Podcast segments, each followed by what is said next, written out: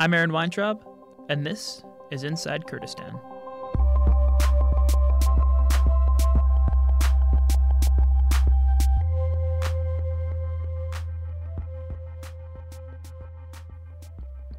So, this is going to be another episode about real estate, and the topic of real estate looms large for Kurdistan and Iraq as development rapidly continues to dominate the economic landscape and the skylines uh, in cities like here in Erbil. Uh, as I've said before, I've been interested in real estate as a topic uh, since arriving to Erbil for a lot of reasons. Um, for one, as I've mentioned, it's a sector not just here but everywhere, uh, filled with corruption and shady money for financing projects, uh, which can make it a really hard topic uh, to penetrate journalistically. Um, but I want to actually approach the topic of real estate development from a different perspective today, uh, that of an ecological one. While delving into real estate often takes an approach of discussion about health and safety and economic growth and collapse, uh, the other topic that hovers over everything else here, that of environmental sustainability, uh, will also increasingly define the real estate sector's ability to survive and expand here in the future. Muslim Mohammad uh, began passive house construction a few years ago uh, in Slimani. Uh, and for those who don't know what a passive house is, Muslim will explain uh, in greater detail. But the essential idea of a passive house uh, is uh, the idea of making housing with products that have greater sustainability and developing an actual house that has zero emissions, hence the name passive in passive house. And one of the most important points that Muslim brings up in our conversation is that the concept of zero emission housing has an emphasis on environmental consciousness now, but in 10 years, the economic viability of construction will be so much lower due to the cost of gas and electricity uh, and inevitably. Uh, that will inevitably skyrocket across the country here. So, whether the Passive House brand itself is successful in Iraq and Kurdistan, rest assured that the fundamental philosophy beneath it will come to define the real estate sector. The, and honestly, the sooner the better. Uh, so, with that said, Here's my conversation with Muslim Mohammad.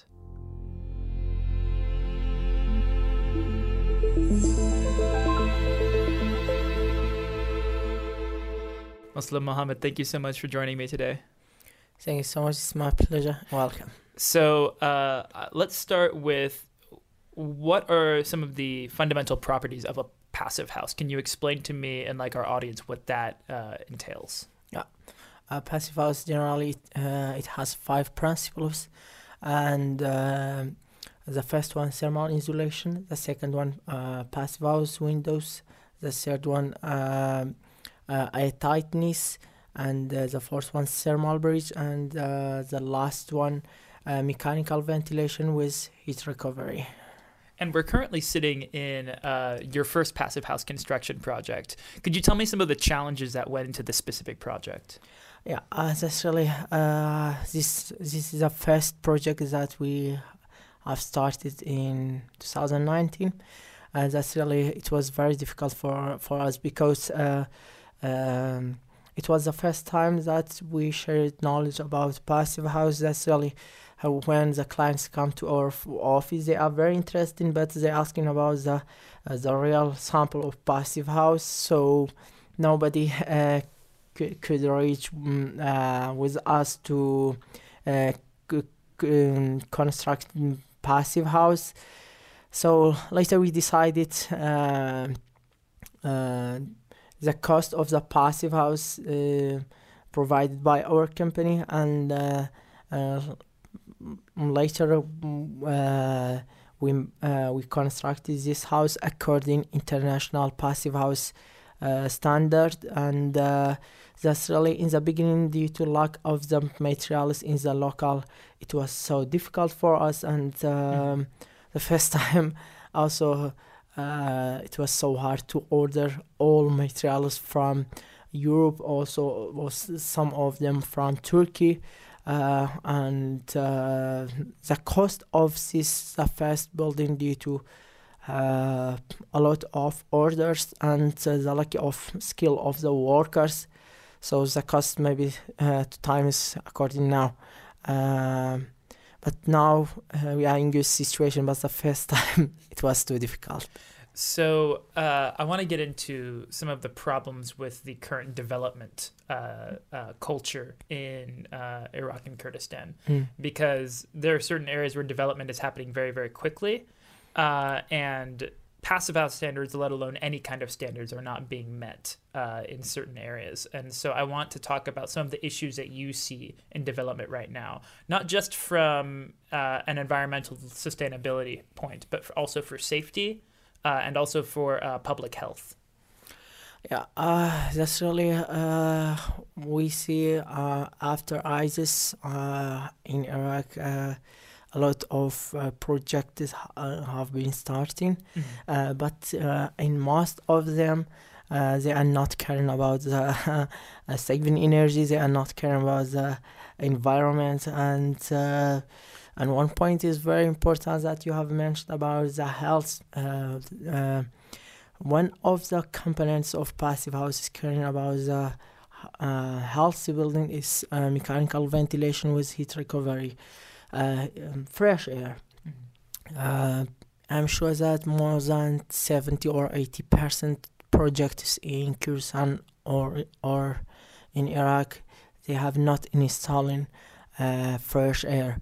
So mm, uh, and also about the saving energy, uh, that's really uh, also they are not caring about they are not using thermal insulation materials in their projects. Maybe some of them they are using uh, depending on the order of the clients but as I see it will be big issue in the future for the government Mhm. because providing uh, the electricity or oil or gas is will be too difficult for all uh, flats or houses or villa um, uh, because the energy demand for heating for cooling is will be so high but uh, if you um, uh, apply uh, passive house principles, for example, installing thermal insulation or mechanical ventilation with heat recovery or triple glazing windows. That's really it will be very helpful uh, for project owners, for that people living on there, and also for government and also uh, for environment. So something that you mentioned before uh, was that uh, you had a difficult time with this project for getting things imported, Mm. uh, and all of your materials are imported either from Europe or Turkey, correct? I, um, yeah, uh, just only the wall, the block wall, and the concrete slabs. and yeah, uh, uh, uh, ordered from local. All other materials, thermal insulation, windows, and uh, everything, and material- ventilation. Yeah, that make it a passive uh, it's it's Gotcha. uh, it's ordered from uh, Spain, Germany, and also uh, Turkey.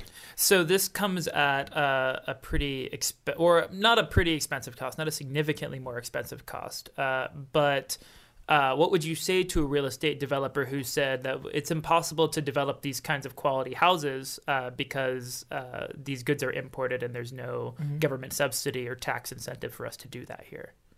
the capital cost uh, or initial cost of the passive house may be uh, a little bit more than conventional houses but uh, i would say for someone if tell me passive house is expensive uh, we can explain for him just in the beginning you pay you you pay a little bit more but uh, uh, in operation cost it will be nearly about 90 percent less than conventional houses.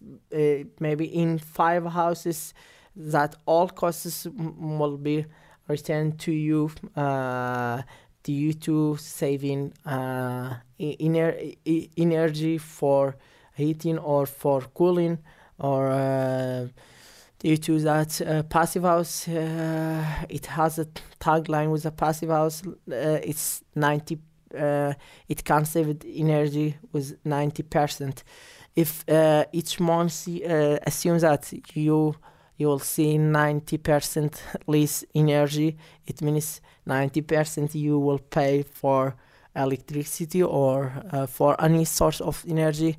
That's really when you make uh, some all uh, costs that you save it in five years that's really you will see passive house better than conventional houses Uh, so you gave a presentation to Parliament a few years ago. Uh, Yeah. Can you sort of lay out for me what the argument you were making to Parliament was uh, on behalf of uh, passive houses, and what was some of the feedback that you got?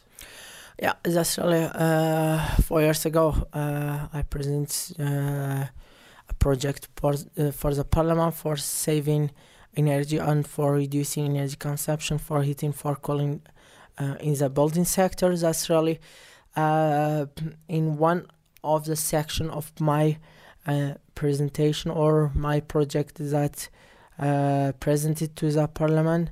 I have mentioned that um, that's really it should be uh, a scientific staff should be writing code building because uh, until now we have not building code and in the building code should be uh, uh, mentions that very important topic that's really about using thermal insulation materials in the uh, buildings for saving energy. At least for example in the first four years it should be all buildings uh, save nearly about 30% of uh, energy or uh, uh, engineering analyzes uh, the U value of the external wall. It should be, for example, uh, 0.5 uh, watt per meter square Kelvin.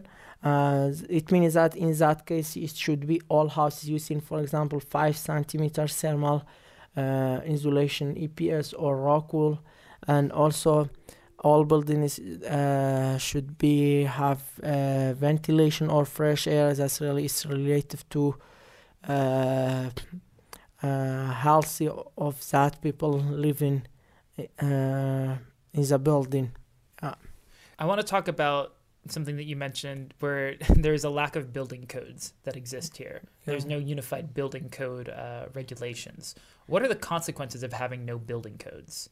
Uh, maybe you hearing each years uh, a lot of people uh, going through uh, explosion or due to uh, heating system is going uh, die. That's really uh, unfortunately the I think four months ago is uh, gas explosion happened in the uh, Slimani uh, because we have not building code. If we have a building code or we have a uh, insulation in the building. Uh, we do not need uh, a heating system like these poor systems uh, installed in the building.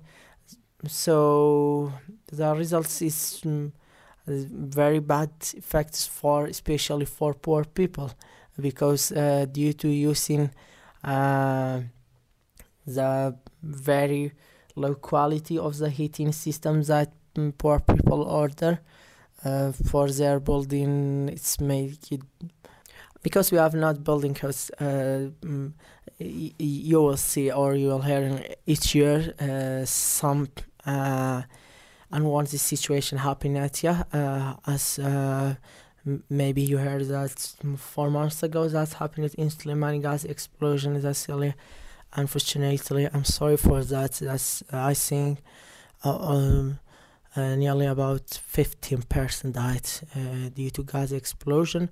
This is the low or poor quality of heating system. If we have a building code, that's really that situation. I am sure that maybe uh, will not happening or decreasing by 70% after uh, this situation or this.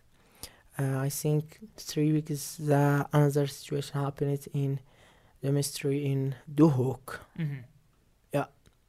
And that's really uh, it's needed uh, urgently uh, uh, building code for Kurdistan region uh, for environment aspects and for health Yeah. and also it will be helpful for g- government for find better solution for energy crisis Something that you mentioned was uh, that these kinds of uh, accidents with uh, gas explosions they adversely affect poor people in poorer areas.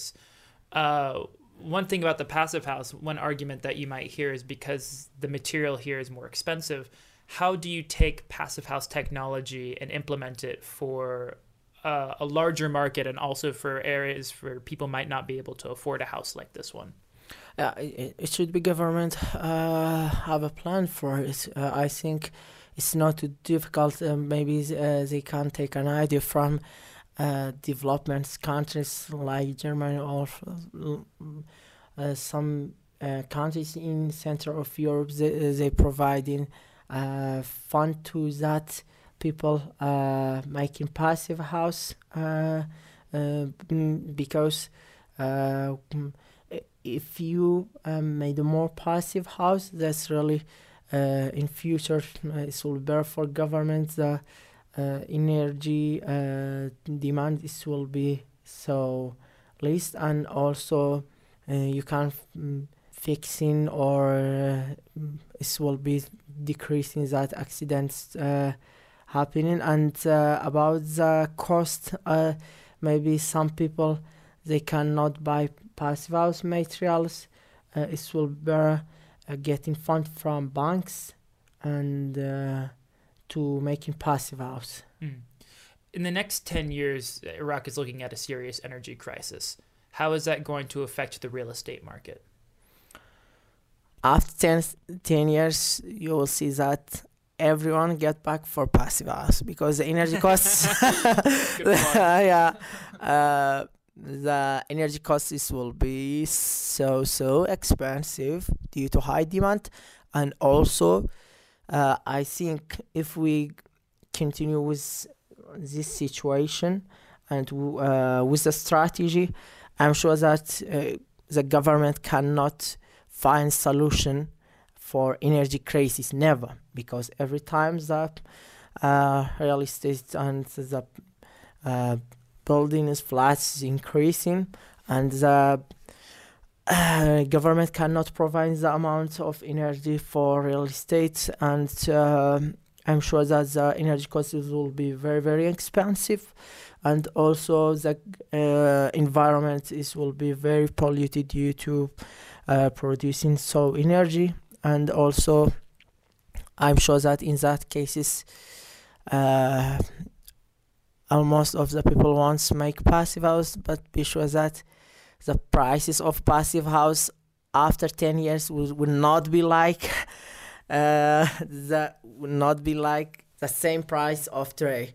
And also we will increase in the price but i'm sorry i'm just making funny about it maybe the passive house price remains the same but uh, maybe some people now they are not caring about saving energy or passive house, but after 10 years, it will be uh, like that. Uh, there's no plan B, just saving energy or sustainable building, or that building is saving energy or reducing energy consumption.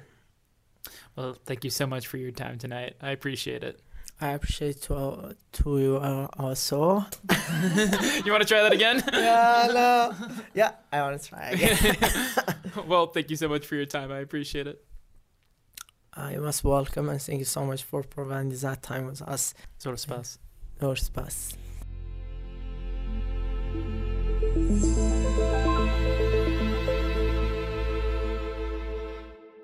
Thanks again to Muslim Mohammad for taking the time and giving us a tour of his passive house. Uh, we have also made a feature on his business on our website. So if you're interested in looking at the house where we recorded this interview, I've posted a link below. Inside Kurdistan is brought to you by the Kurdistan Information Network, and you can check out our podcast at kurdistanin.net. Be sure to subscribe to us on Apple, Spotify, or wherever you listen to podcasts. And if you have any questions or comments, you can reach out to us at info at kurdistanin.net. Thanks so much. I'm Aaron Weintraub, and this has been Inside Kurdistan.